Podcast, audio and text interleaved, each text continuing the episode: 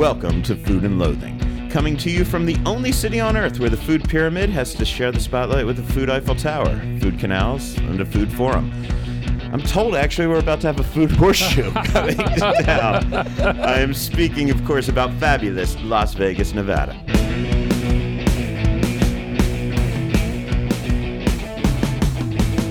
I'm your host, Al Mancini, with my producer, Rich Johnson, on the soundboard, sorting out the AC and the DC and the DBs. Hey, Rich. Hello, hello. How are you? We have a great show planned today, and as we celebrate the fact that we are both footloose and COVID free once again. Yay. Later in the show, we'll be talking wieners with Snappo Razzo's Ralph Perazzo and To Be Frank's Jordan Camacho. But first, to keep this from becoming a total sausage fest in more ways than one, sitting in for the traveling Rick Moonen, we have James Beard Award winning writer Kim Foster. Kim, Yay, happy to be here. thank you for bringing some fe- feminine energy and I guess a whole lot of knowledge to the show. How are you doing this week? I am so happy to be here. I'm doing great. Wow. I'm you Kim for those who may not know is an award-winning author. Um, she also is the creator of Please Send Noodles, which we'll talk about briefly uh, in a moment, but um, I want to talk about your writing first. I really I love your writing because first of all, in many ways it has this a very similar gritty former New York City um, realism and acceptance of like kind of the ugly truths of life as as being beautiful truths in their own way, sort of. Um, and that kind of is reflective of my own experiences. Uh, but that's just the beginning of why I'm drawn to your work. For those who haven't read it, you write essays, you write long form work, uh, you allow your work to take time to unfold and tell stories, um, which in this day and age is rare. Yeah, Which it's is- hard to get it published. Yeah, uh, because we're all just trained to read in headlines, and Yeah. your, your work it, it reads smart and it, it requires some patience and some attention, Thank you. and I like that. Um, I was just going over a few this past week, knowing you were coming on. I was re- rereading um, the meth lunches um, and the dysfunction of food. Uh, these aren't stories about food. They're stories that play out within a world in which the writer seems keenly aware of and respectful of the fact that food is present. Correct. Um, now, look, I've been saying for many years that uh, you know most of my career, my adult career, I've been writing about food or covering, Yeah. reporting on food and music, and they're two topics that I think are really similar, and I think I've been drawn to them because what I've always said is that they're both backdrops against which the stories of our life unfold. Exactly. And, you know, as a result, they're kind of eternally intertwined with our own stories. They trigger memories, they help create memories, they transport us through time. A song can do that, a meal can do that, a smell of um, a meatball cooking, if that was your grandmother's deal, that can do that. I think you have a similar approach and respect for food, but when I read your work, I see something a little different from your writing. And your writing, I sense that when, when I write, I, I have this idea. I tell stories about food, but I hope that people will use those stories to find the food that will help them create those memories or relive those memories. That's important. when when I read your work, I get something. I, I feel like food is more than just a backdrop. I feel as though you make the food a character in your stories, or per, perhaps one might see it as a minor character, but you, you always choose to spotlight and elevate it, and showing that it has its own role in the story. Yes. So you tell so and you you make food characters. For example, you you write a you wrote a story about the adoption of your your kids. Mm-hmm. Yep. And um, it, it's a very emotional story. It's a it's a very modern story. It involves some tragedy Mm-hmm. um, in the lives, but you use McDonald's food as characters. And the, the interesting thing is, the McDonald's French fries are kind of neither heroes nor villains. They they just they're, they're complex characters in the same way that a real literary character is complicated. Oh my And God, thank you for saying that. so so I I love your writing. Now now I I'm afraid I made it sound too pretentious by saying that because it's fun to read as well. But what's your approach to writing about food, and how hard is it to get work like that published? It's really hard to get it published uh, because it's long and because people don't have attention spans. But I think it's really it's important to add it to the mix of all the other kinds of food journalism and food writing that we have. For me, it's just about I'm really I'm not interested in whether this dish is good or this dish is bad. Know, This is a good restaurant, that's a bad restaurant. For me, it's about that sort of that connective tissue that food lends to um, and and I, I sort of like that you think of it as a character because I think that's actually um, I think food is a character right like it's a conduit and the and the the story you were talking about with McDonald's the reason I wrote that is because um, just briefly, McDonald's is where my two youngest kids um, had visits with their mom who died. And for them, McDonald's is like this cathedral. It's the place where they go to be with her again. You know, they'll say, "We haven't been to McDonald's in a while. Let's go and see, you know see you know, mommy. That was where we saw mommy Chrissy. Do you know what I mean? And so when we want to pay um, homage to her life and the importance of her life for them, that's where we go. And so a lot of people know McDonald's as this place that has like corporate food and it's bad for the environment and those kinds of things and it's cheap food and it's all of those things which I all, uh, totally get. Right.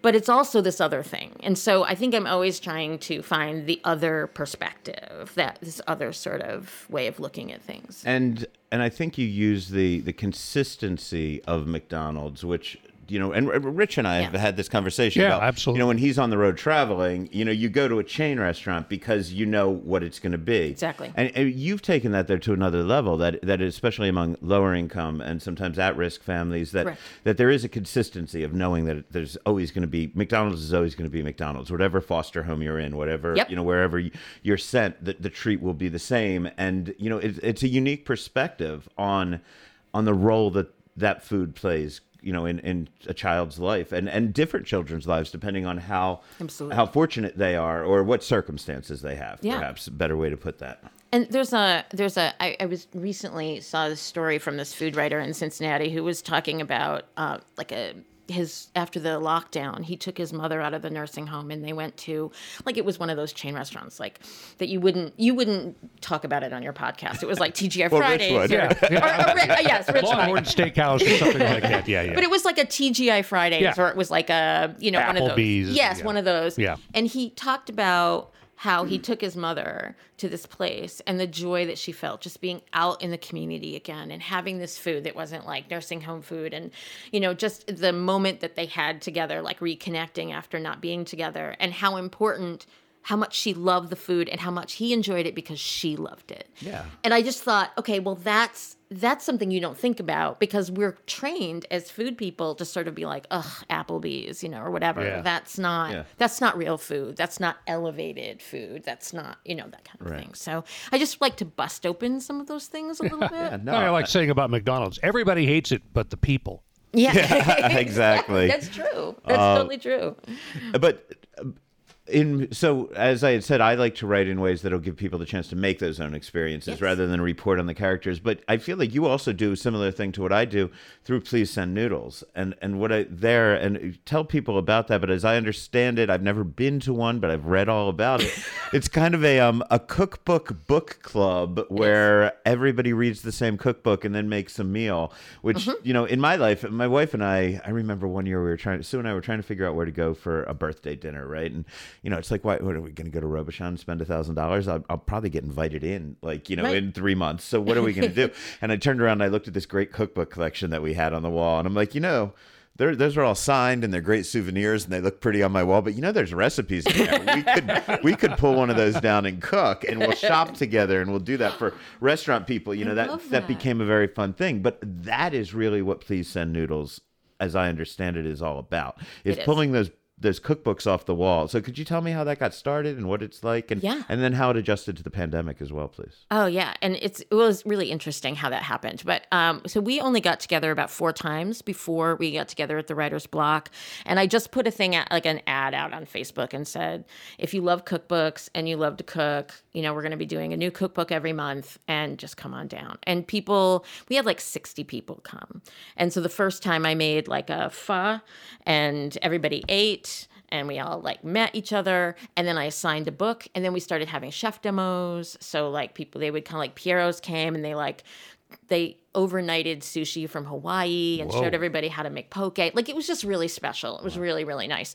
So we did that for about four months then the pandemic hit and uh, we started doing zoom calls. And i i kind of had that thing where i was like my husband kept saying just just get everybody together on Zoom. And I, you know how like in the beginning you were sort of like Yeah. Zoom. I, this is not. I don't do that when my boss tells me to do it. Why am I going to do it with my friends and Right, family, exactly. right? but we started. I wanted to see if anyone would come, and about twenty people who I, I they're sort of the core group, came, and we now still. I mean, I've had a lot of book stuff, so I, it has fallen off since the holidays.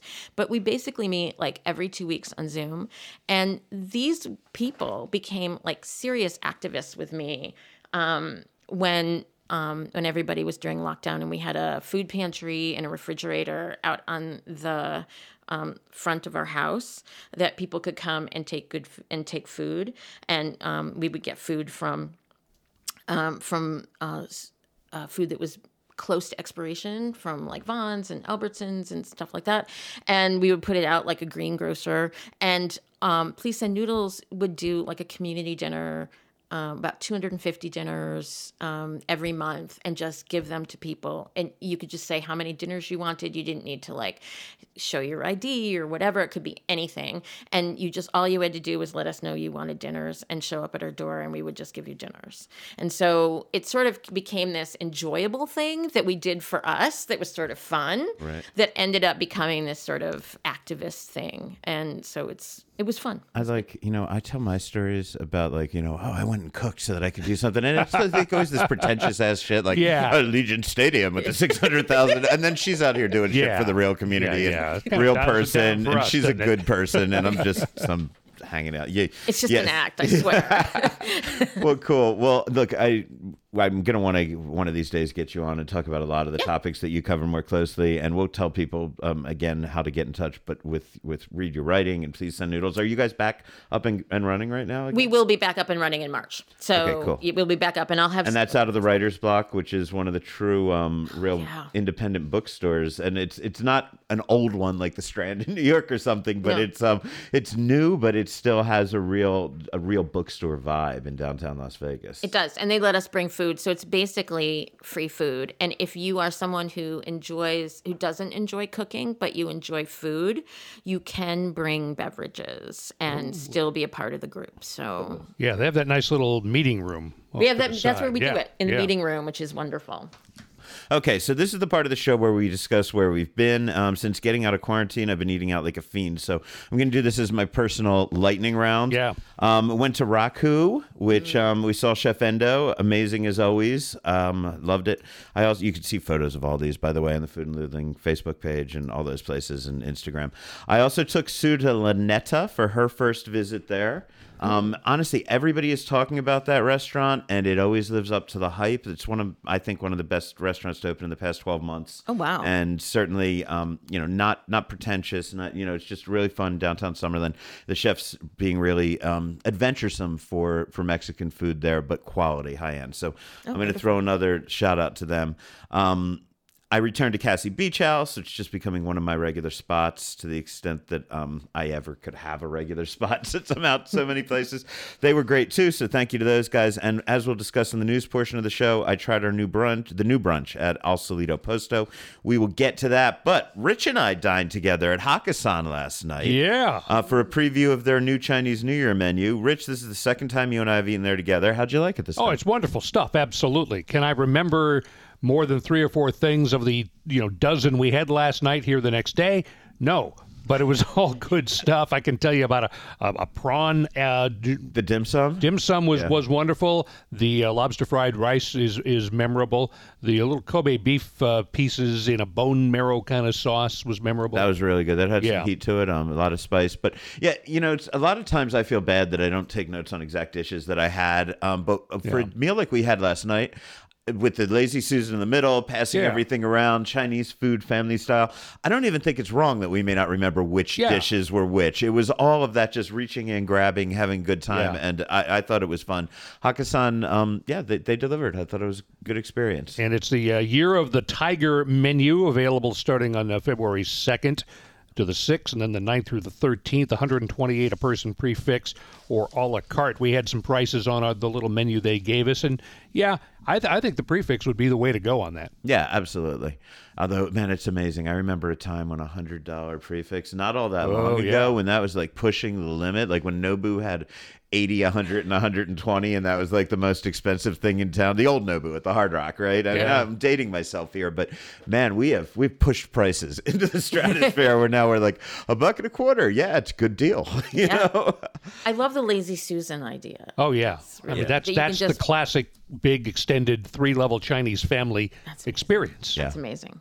Something I want to talk about and, and get your opinions on. Have you ever used Goldbelly, the, the the mail order thing where you can get food from famous chefs or iconic food of your youth? I'm sure you could get to Geno's uh, uh, cheesesteaks from Philly. Yeah, You could get Geno's, you could get that, and I know you. I think you can get John's roast pork from Philly. But um, Yeah. I've got to say, like, I think the reason I don't order Goldbelly is because I have a rule never to order anything late at night after drinking or smoking weed. Because, um, because after that first Sobakawa pillow showed up like 15 years ago, I just kind of cut myself off on that.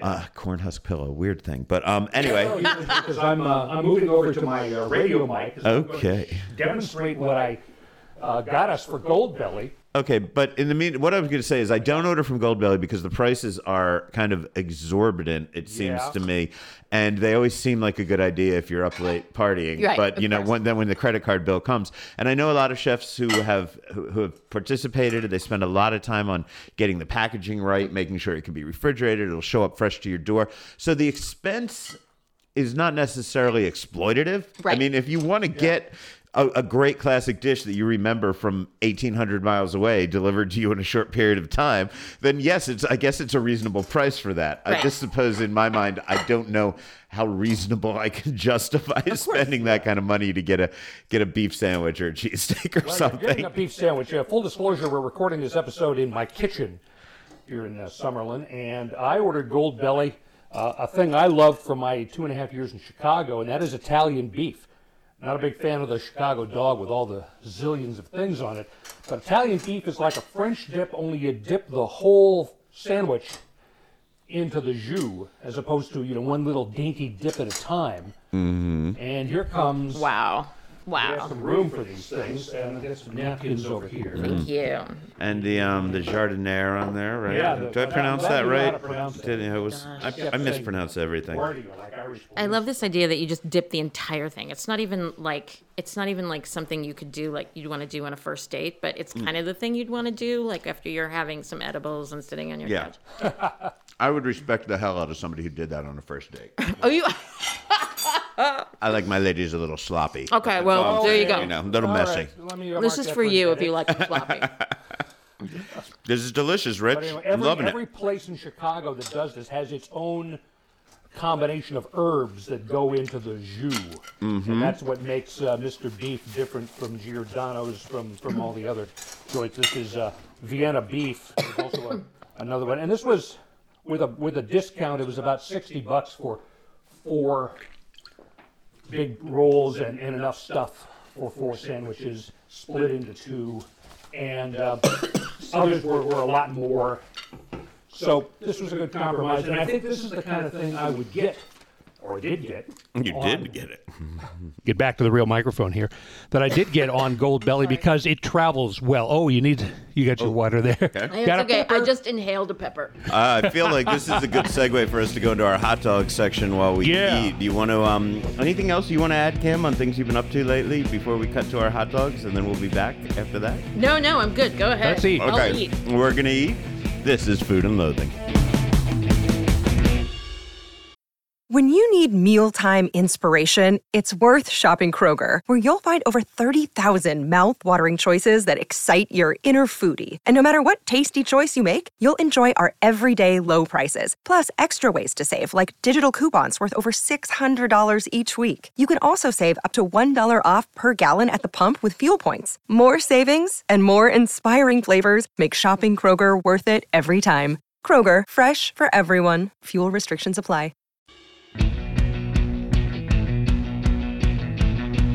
And Wiener Wiener Chicken Diener or something like that. It is Wiener time here at Food and Loathing. Rich, you are not editing that out. We're leaving. Oh, no. The worst puns always have to stay in. Uh, back at Food and Loathing, we are on beautiful Water Street in Henderson right now, coming to you from Sticks Tavern, aka To Be Frank, or I should say Sticks Tavern, home of To Be Frank, the Yes, hot dog pop up. I've got Jordan Camacho with me and Ralph Perazzo. We are here to talk about hot dogs. I, of course, am Al Mancini, and Rich Johnson is Yeah. still in the board for this segment. I don't go anywhere without him because it sounds like shit when I do. um, but yeah, we want to talk about hot dogs, wieners, franks. Um, uh, I don't know what other words, sausages. Um, They are a sausage. Wieners are a sausage. Yes, what, whatever else we could talk about. But, you know, like, man, you know, the, the most all American of foods, if we're going to decide what America's national food is, I think the hot dog has to be up there for it. And yet doesn't seem to get a lot of respect. But I know both of you, the gentlemen that I'm sitting with right now, treat it with a lot of respect and have um, been pretty successful as a result of that fact. So let me do the quick version of the intros. I did not run down, write down every backstory. So um, I'm going to let these guys introduce themselves a little bit. First of all, Jordan, Chef Jordan, chef owner of To Be Frank. Chef, you have had a, um, a formal dining career before you got into doing this. Could you just give us a rundown of where people might know you from? Yeah, so uh, went to Cordon Bleu here back when it was uh, going on back in 2004, and then uh, out of there I was at Sterling Club under, when it was still run by Charlie Palmer.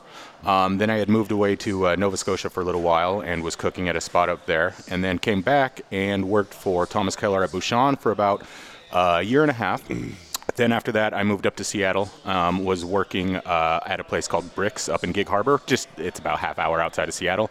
Came back, did another year um, at Bouchon, um, and then kind of turned my attention towards real estate for a little bit. But then uh, got uh, kept kept in touch with some friends back from Brix, and my buddy Trevor, who's actually the chef. Uh, I I used to cook, but he's the he's the chef. Though we collaborate on the menu, but then uh, got him to move down here, and that was when we had plans to open some stuff up. And then the pan- pandemic happened, and uh, then we kind of came up with the idea for To Be Frank and started that. Yeah, To Be Frank started off as a pop up concept being run out of Every Grain. Yes. Which is already like the tiniest restaurant in the Right. world. One of the best restaurants Best in Las dumplings Vegas. I love that place. Um, Sheridan Love Su's Sheridan. restaurant.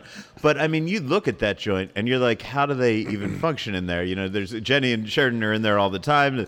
They've got Sterling in there, their son Yeah, with them yeah. quite a bit, and yet it's the teeniest, tiniest place. Um, and then you guys go in and use their kitchen to run pop up out of. Yeah, to it was dogs. crazy. Like you know, having a whole separate fridge and then uh, dry ingredient space. You know, we had to bring in another rack, and the place, like you said, is is such a uh, smaller footprint that it was it was a little difficult having to switch over the line every night and everything like that. But um, uh, you know, we made it work. It was during the middle of a pandemic, and we- we were kind of going for proof of concept there and seeing I'd if say you did you did more than made it work. I mean, you were one of those lights during that pandemic that look, we all know it was a horrible time. I'm not in any way making light of all the suffering and the pain that went through with, with it, but there were certain lights of creativity that you got to see some chefs who who even though it was difficult, found a way to bring food to people that was good.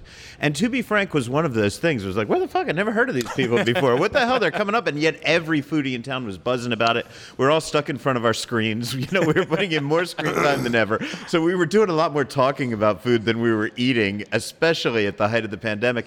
But you guys were one of the things that everybody was talking about. It really blew up. Yeah, we had fun. We we definitely had fun. Of course, you know Jenny and Sheridan were uh, such a huge supporters of of us, and you know kind of helped push our name out there a little bit because, as you said, I mean we weren't really known super well in the industry. Trevor just moved down here from Seattle, and uh, you know I had stepped away from the kitchen for a while, so uh, they definitely helped out, and then some other friends in the industry kind of helped to push the name out a little bit as well.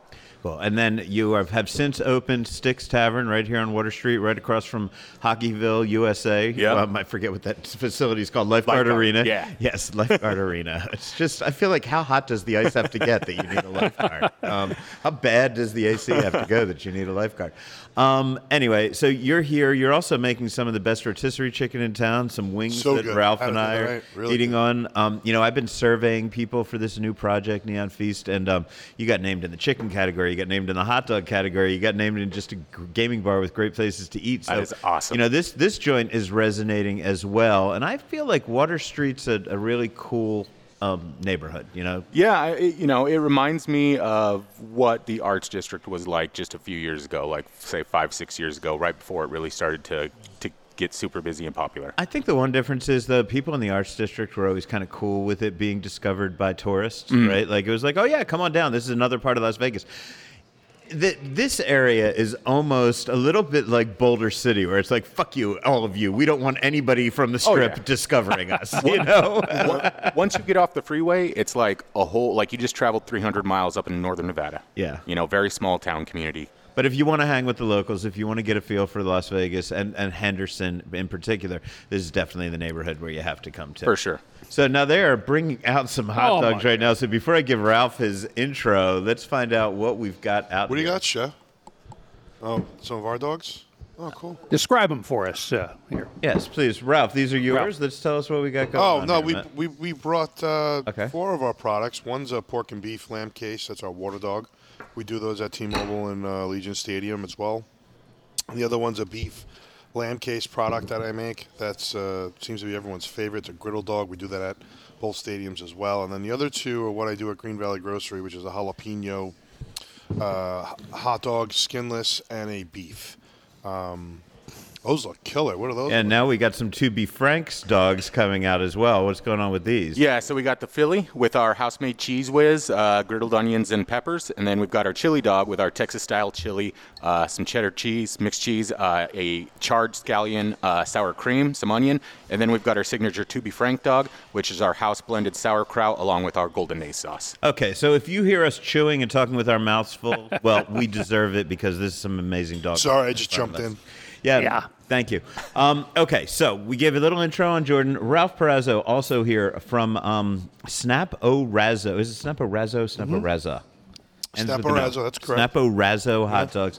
Ralph, man, you know, I was trying to figure out how far we go back. I've written about you a lot, right, over the years. Um, but I guess we probably met when you were at Bradley Ogden.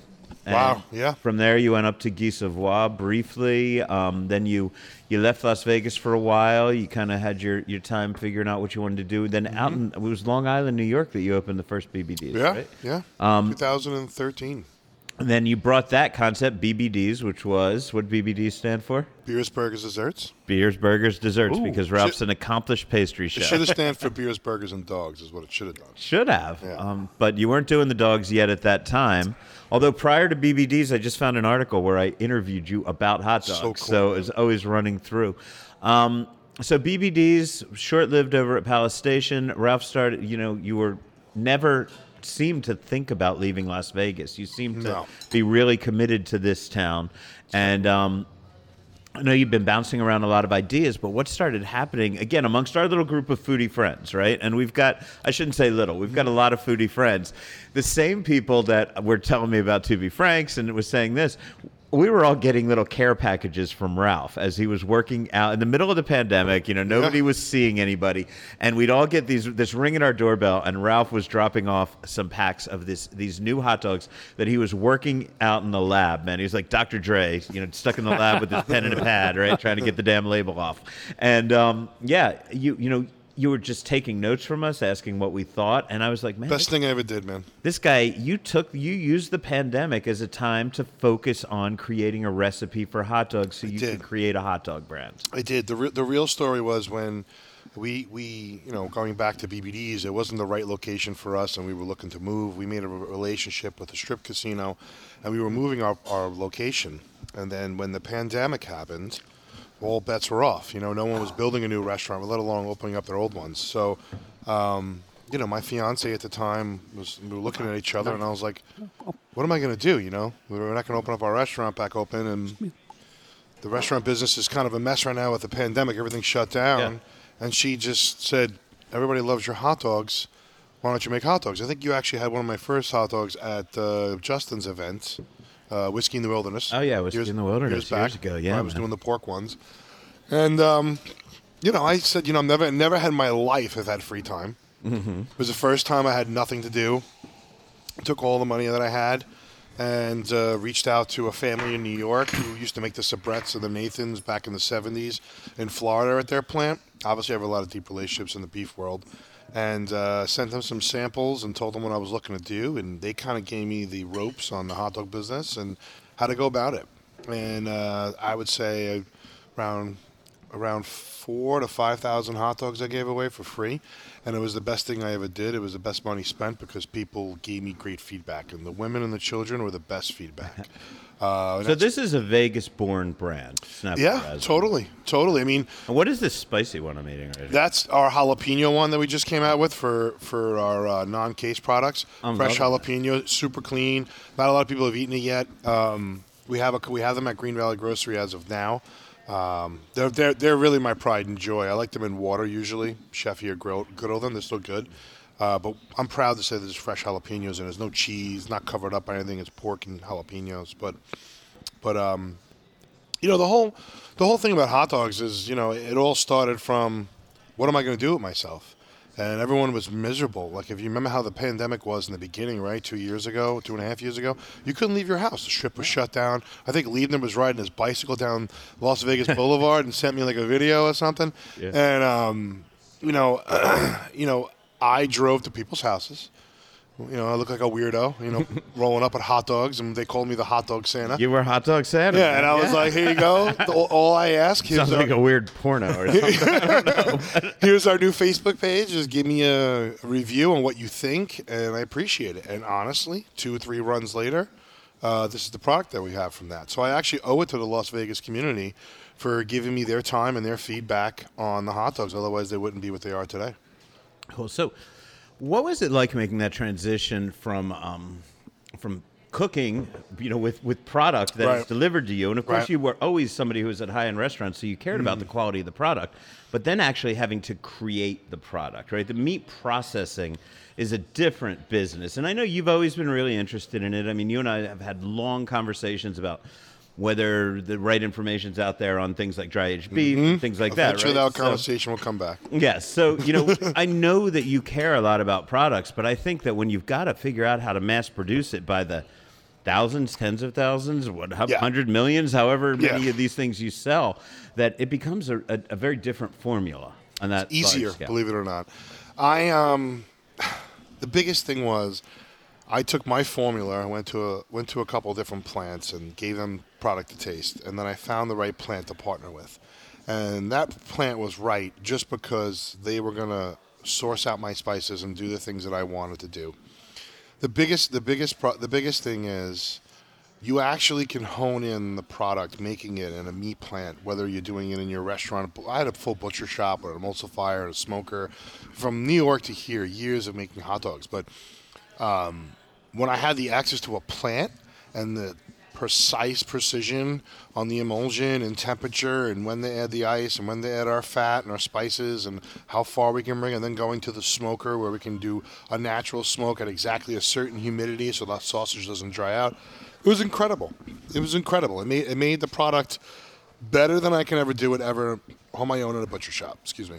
But um, you know, so having access to a meat, pl- USDA meat plant is great for that, but it's negative for the other side when you're trying to do something different. Mm. And you have to file with USDA and explain your recipes and explain why you're doing your processing. Like that jalapeno hot dog, for example, mm-hmm. that has to be made at a time when the plant has a shutdown and the air doesn't get, you know, contaminated with the oils from the jalapenos going into the mixer mm. while it's making the emulsion. You know, but we made it happen and we got a great product and we're gonna we're gonna push it. So um, I would say that on the manufacturing side, but on the sitting at home, dealing with sales, talking with people, setting up the SKU numbers, going into One World Sync, which I'm sure no one knows what that is, but it's what Walmart has and Costco has, where it tracks all your products and barcodes and distribution and blah blah blah. We could talk for hours. It, it, it's been a challenge. Been the hardest thing I've ever done. Opening a restaurant's fucking easy. Sorry to curse. Yeah. But Uh, um, curse away. Great. it's uh, opening a restaurant, running a restaurant is completely easy. I, I, I love that.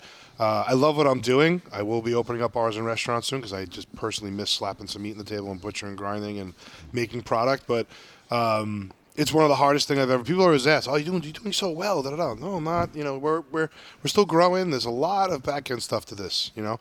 Um, which is for a whole probably for a whole nother segment. But uh, but it's been fun. It's been challenging. I've definitely been working hard for the last two and a half years just to get the product in distributors and get it in front of people. And we've had great success with great people like Mr. Davis ordering my hot dogs online and eating them at his house and giving me the opportunity at, at Allegiant Stadium to Levy being wonderful and giving me an opportunity at T-Mobile because we do so well at Allegiant. Yeah, and we're gonna get to the, what you get. Yeah, how so that, that all works. It's but- been slow, and even local Green Valley Grocery, a local family-owned Yeah. C store, who came to me and said, "Hey, I mean, we we love you. We we, we charge your product. It's great. I mean, I owe them a lot. Yeah. I mean, it's amazing that we're we're, we're in there. I'm Rich taking blame or credit for this segment because several episodes back, I occasionally have been known to go to one of the more popular national fast food franchises in the KFC world. for us and and I did stuff, a little hot so- dog thing with, with three places. The one lazy, guilty pleasure,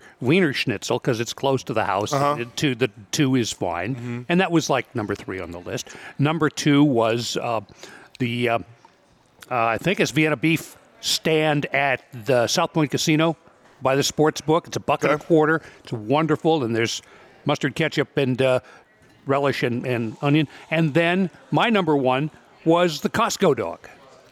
And the So I same told kind of deal. so I buck yelled and a at him and told him I was bringing him snapper rather than. And he did, and they were wonderful. We had them at home with my I wife's into Green fresh Valley baked Grocer, buns. picked up a pack. I dropped, brought him over to Rick Moonen's house, and I Right. handed them to him. Oh, oh, Said, you oh, don't get to you know, talk about hot dogs. You know, Yeah. you, try you want me to plug? Rick was one of the guys that I was giving my samples to, and he's an OG New York guy, knows a good goddamn hot dog, and he was the one that kind of was like, "Hey, man."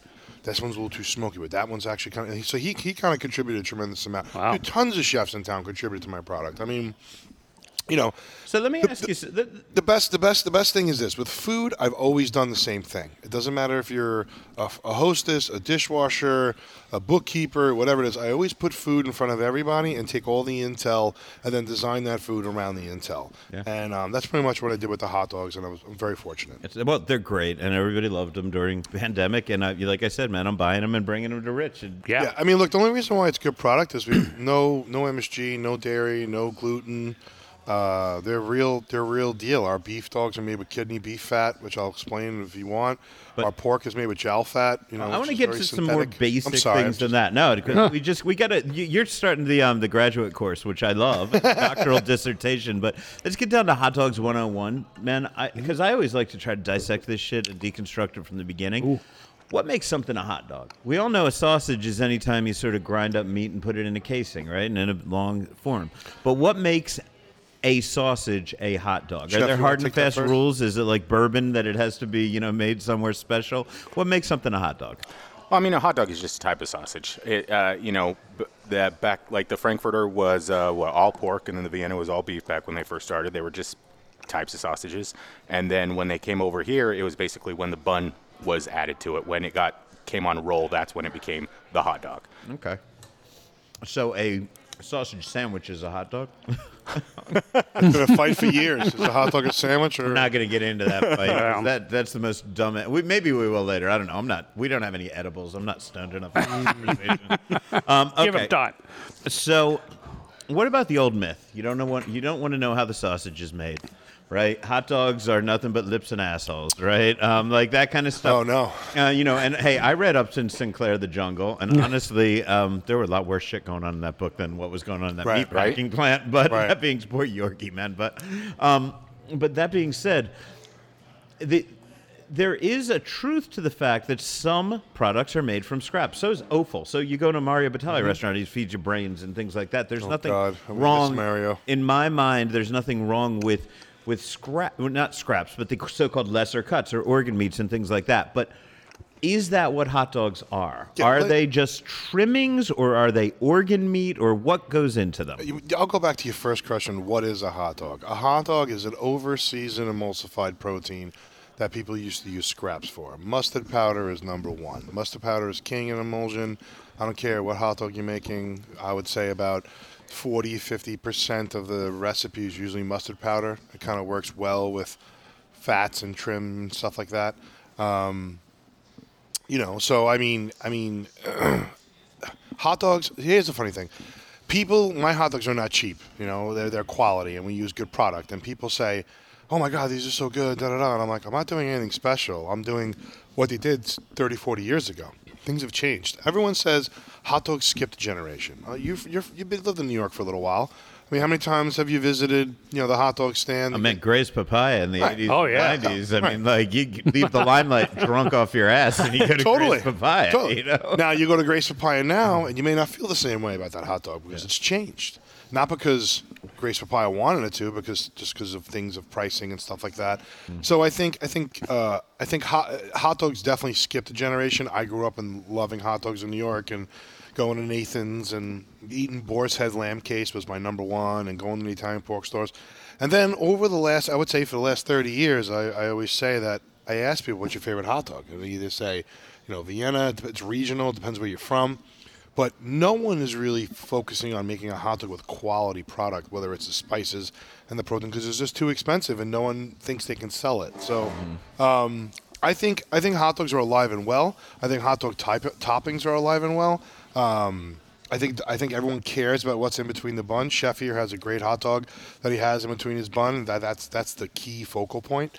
Um, the hot dog itself has to be really tasty, and and I think that as as as palates and people uh, look for better food to eat, I always say my hot dogs are great because they don't repeat on you because they're made with quality product, usually MSG, things of that nature, what help you repeat on on emulsions. But uh, that's a whole other conversation. But um, you know, it's it's it's it's good to see So hot they dogs can coming be made back. with scraps, but they can be made with quality Yeah. Product yes. as well. Yes, not many people do it. I smoke mine on natural maple. Most people smoke their products on liquid smoke. Mm. You know, a lot of hot dogs are, are processed, steamed in synthetic casings. I use lamb casing. So, for example, our, our, our non-case product. So basically, like if I were to buy those lambskin condoms, those are things that you're making your hot dogs out of. I want to say my favorite hot curious. dog. I mean, No, probably not I- I go as far as getting- big, but I go as far as getting lamb intestines out of New Zealand because they're they're they're cleaner than Yeah. the ones we get in America. So, uh, but like the non-case product, we use cellulose vegetable casings, and we do that so when we smoke them, the flavor gets into the emulsion. Where most hot dogs are made with synthetic casings, and that flavor of the smoke can't get in, so they use liquid smoke. Okay. Um, so we're we're we're pardon to the rule, as they say, if that's the correct word. But you know, I, I do believe people want a better hot dog. I mean, we we we get business at the stadiums because the smells. You've you've been to T-Mobile, I think, right? And and people talk about how they follow the smells to Snapperazzi booth because it's just real product. We we sell more beef dogs than the pork and beef because they physically see it on the griddle, Right. And the people eat with their eyes and their nose, obviously. yeah. Um, Are hot dogs part of the thing that is your favorite dog is more environmental? At least mine is. My favorite dog was the one I had that the Portland Buckaroos game when I was oh, nine yeah. years old in Oh, yeah. 1960 in Portland, or Oh, the, yeah. or when I was a sophomore in college at the Oregon Ducks game. Doesn't I mean, every that kind of city have really- like their own hot dog company? Like I You got- remember Phillies Franks when I grew up Yeah. in Jersey, right? Like they were selling this is the same Yeah. ones that you get at the vet, Veterans Stadium, you know. You got a guy in town, Pizza Concept. I can't remember his name. He, he pushes hot dogs at his place. The Buffalo Bar, Buffalo Bills Bar. Good dude. I can't mm. remember his name. Singeing on it. so- Pizza pizza joint in town. He brings in the hot dogs from Buffalo, New York. They're called. Are you talking about um uh, Chris Palmeri? I think Yeah, so. he's What Buffalo, pi- New York what- pizza, what- Naked City Pizza. Naked City. Yeah, yeah, yeah. yeah, okay. Yeah. So I saw him at I because I, I I stop at the, the biker bar where he has his other place, Mm-hmm. and um, and I asked him for the hot dogs, but like those were good, but they they did they weren't for me, but like I can see why people like them, and t- just to your point, hot dogs are very regional. Everybody has they could totally suck, but to other people they're like the best things ever because that's what they grew up on. So I did this story. I'm trying to figure out what the date on it was, but it was a long, long time ago. Um, okay, there we go. July 3rd, 2018, right before July 4th weekend. I ran down all the different regional hot dogs that were available in Las Vegas. I actually interviewed Ralph at the time. It was before BBD's opened. I Asked you what it took to be a good New York hot dog. At the time, Ralph, you So said funny. a good New York hot dog is about the snap. Sabrett, Nathan's. The reason why I think there's, they've been so successful over the years is their dogs have a snap, even when they're in dirty dog water, as we call it. Incredible. so, um, Incredible, Al. but back then we were talking about all the, the regional specialties, and this for Jordan, you you're all about the toppings. To be frank, is known for doing outrageous or outlandish or just very exciting combinations of toppings. For right? sure, for sure. I, I mean, uh, you know, Ralph, I, I, I think is more of a purist, kind of, you know, just the straight up dog, and then maybe a topping or two, nothing to Yeah. obfuscate the flavor of the dog itself. Our onion sauces are yeah. key. Yeah. Which, which for us, it's like we, you know, tasted a bunch of different dogs before we decided what we wanted to use. We actually tasted the Snapperazzis back when they were in development, and we wanted to use them. Unfortunately, the timing of when they came to market and when we opened didn't align. Um, but we found uh, Nueske's out of Wisconsin. Uh, honestly, you know, they're famous for their bacon. I did not realize at the time that they had made a hot dog. They do. We tried it versus about 20 other dogs. Incredible flavor, nice smoke, nice snap. So Am I then- getting so cheese even- whiz in here? yes, sir. Oh, my God. Real whiz or some homemade artisanal whiz? We make it here. All right. We make it here.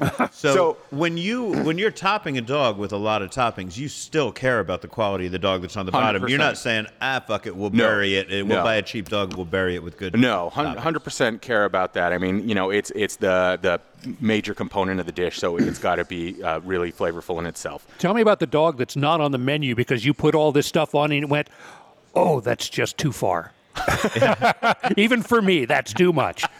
Uh, you know, uh, actually, we never we never quite had one of those. There were a Uh, couple. likely story. there were some there was some stuff that we were developing that uh, you know we liked but didn't move a lot. Like we did a Brazilian uh, a dog that was uh, with a Brazilian sausage with a black bean brandade and chimichurri, and that I thought was incredible, but you know, we couldn't sell it for the life of us. What's the um like the Hawaiian pizza of the hot dog world? The one that just makes everybody go, "What is wrong with you for ordering that?" For me, for me, it's when you're putting relish on a dog, and I know that everyone loves relish. I've never just been a huge fan of relish uh, or ketchup. Ketchup is uh, to me as well. My fiance would fight you about that. Uh, About ketchup? she she will eat two dogs a night of my hot dogs and put ketchup on it and look at me with a straight face. I'm pretty sure Philadelphia. horrible. they- Oh, they- God. a lot of people I knew in Philly did ketchup on that because you used to putting ketchup on a cheesesteak. Right. I'll, Philly I'll speak person up anyway. for for it's uh-huh. not either or. It's not mustard or ketchup. It's mustard and ketchup. Two hmm. two parts mustard, one part ketchup. See, when we were when we were coming up with the toppings and stuff, one goal of ours was to not use ketchup and not use mustard as a topping on the dog. We wanted to just kind of do something totally different. So we did, uh, you know, I mean, the sauerkraut uh, obviously pretty traditional, the chili pretty traditional, but it was just kind of what food, you know, when Trevor and I were thinking about dishes, it was what what food do you really like to eat that you could see uh, easily converted to a hot dog? And then we kind of played around a little bit like and we weren't we were doing other sausages when we were out of every grain but for here when we came over to sticks because we had the menu of sticks we had to kind of limit it a little bit but we were doing we were also doing uh, Loukaniko sausage, a Greek sausage with uh, like a Kalamata relish and some uh, tomatoes and feta and uh, parsley. Then we were doing a Basque chorizo that we sourced from northern Nevada uh, with a piperada. There's and, a lot of uh, Basques up in northern Nevada. well, that's where I grew up was uh, Elko, you know, and we have a Basque festival every year, and the community, That's so much awesome. Basque in the community. So like a banana Dijon and the piperada and fried shallots. Um, that one actually was one of our top sellers, along with our Thai dog, which is a fermented Isan sausage that we do with uh, that one.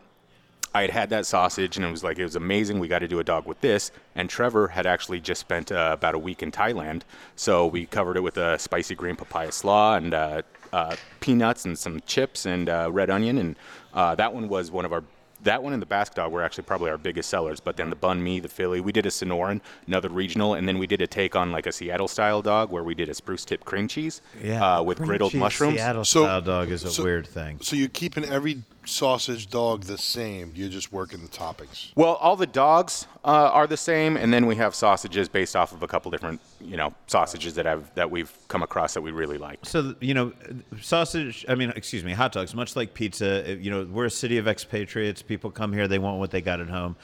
There are a couple places where you can get a drag through the garden Chicago dog here in town. Um, Amore comes to mind. I don't, You guys do a, a drag through the garden Chicago? We do not. We do Okay. not. We've been, Oh. and uh, honestly, we haven't gotten a lot of requests for them. Probably like four or five since we've been around. That pickle spear always throws me Oh, on that. God. Not- neon not green stuff. No. that. I have a question. You know? Speaking of, of Well, I was regional gonna- I dogs, just wanted to I need a to couple- call out Al Okay, right sorry. now, though. Expatriates, I think we do better pizza and certain foods here than those cities. Yeah, I'm just mean that there are people who were born somewhere else that live here. That's what I mean by. But they, but they, but they've made. but they bring their great their food great to Las food. Vegas, Yeah, yeah. and I absolutely, I'd much rather live here. So we were going to run down some styles. Yeah. I was just curious. Do you do a you know a Coney dog, which is the Detroit style? I know you can get them down on Fremont Street. Do you guys do that one here? Uh, no, the only the only uh, kind so of So you're sticking it original, man. Yeah, You're- you're I mean, keeping we did. We uh, did our our take on the Sonoran dog for a while, um, and then the Seattle dog for a while, which again was our kind of twist on it with the spruce uh, cream spruce tips uh, in the cream cheese and then the griddled button mushrooms, but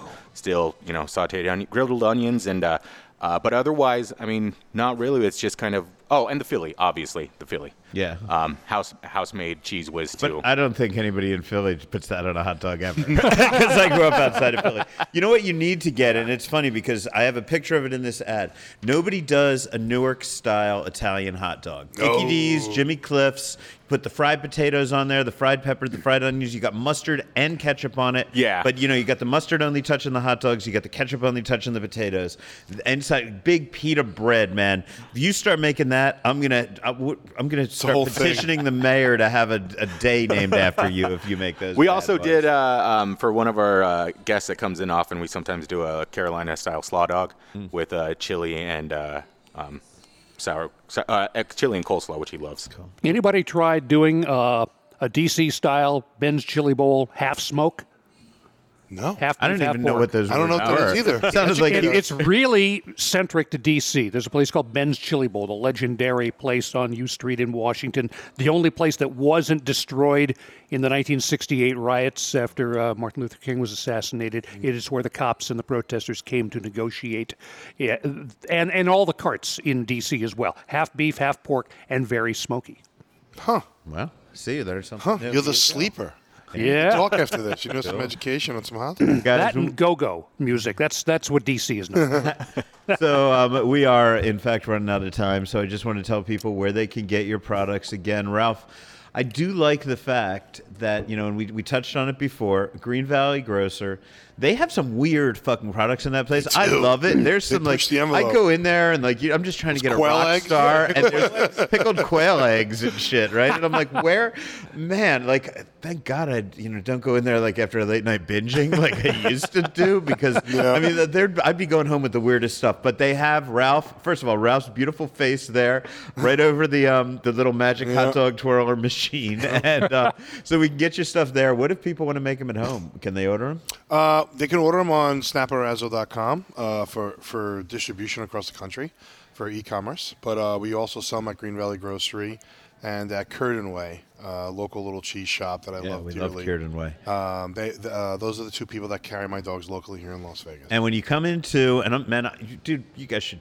I, I, advertise your place at T-Mobile every time I'm there. I'm always Thank you, posting when I'm appreciate meeting at T-Mobile Arena. So you go into T-Mobile. I usually go up the left escalator, but when I'm hungry, I go up the right escalator, make a left directly out, off of that escalator, and there's Ralph's people selling hot dogs with pickles on the side. You get dirty water, you can get them grilled.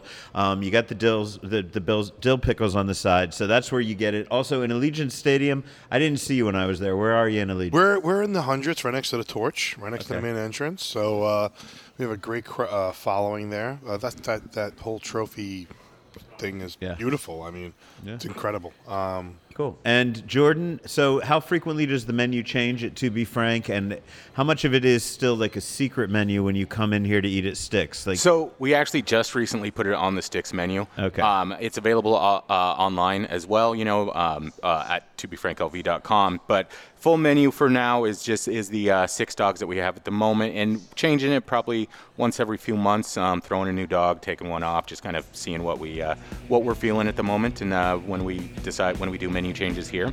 But um, yeah, we're down on uh, Water Street in Henderson. Uh, uh, can order online through Six Tavern or To Be Frank. awesome. Thank you guys both. Um, I know we're going to Al. sit here and eat some delicious dogs. This is Food and Loathing.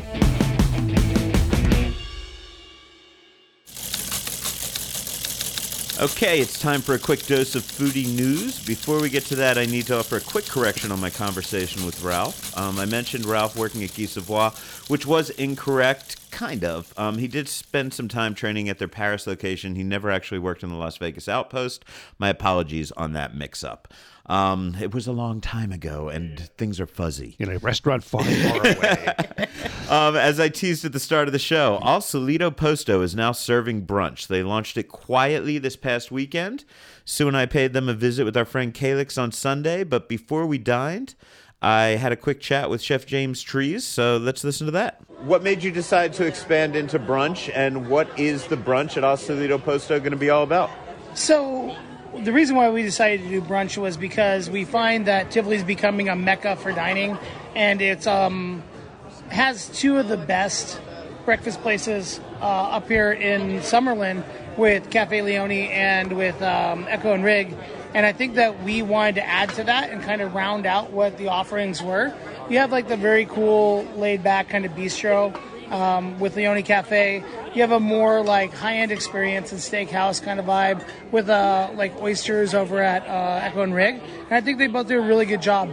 We want to be kind of the middle of that um, area. We want to offer some pasta, some really cool, inventive takes on brunch dishes, but we also want to feed you breakfast. And obviously, with our service model and the great service that we provide here at Al Posto, we think it's a really good time to be open for us. So I haven't looked at the menu yet. Forgive me for not knowing this. Is it an a la carte and all you can eat? What kind of setup is it? So it's a la carte dining. Um, there's about 30 dishes on the menu. Uh, we did just uh, add the carbonara to the menu because I mean, for me, that is the breakfast of champions: is eggs and guanciale and pasta. um, Steve and uh, the team and Michael and uh, Joe, they all put together some really great ideas.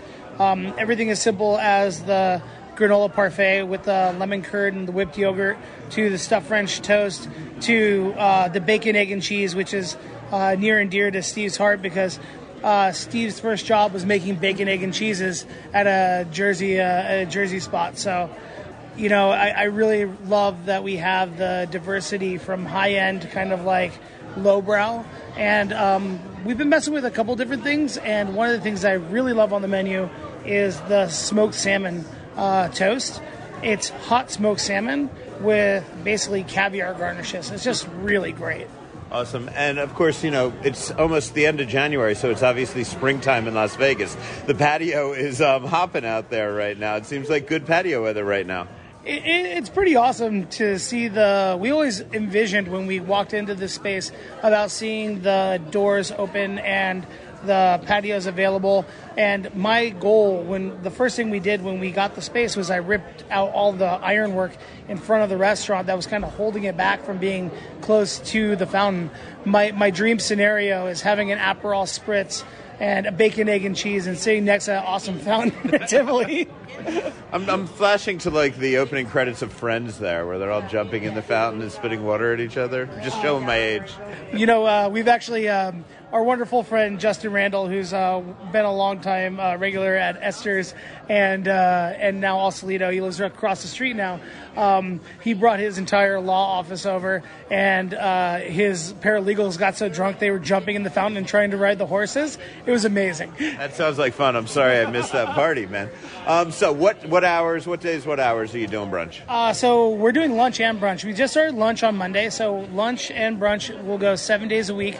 So lunch Monday to Friday, 11 to uh, 3, and then obviously we open at 4, and then we're doing, I believe it's 10 to uh, 3 for brunch Saturday and Sunday. So we are now open all the times. I actually had that Taylor ham sandwich that he was talking about that Steve Young was all about, and um, very Jersey, very very Jersey. Comes in aluminum foil.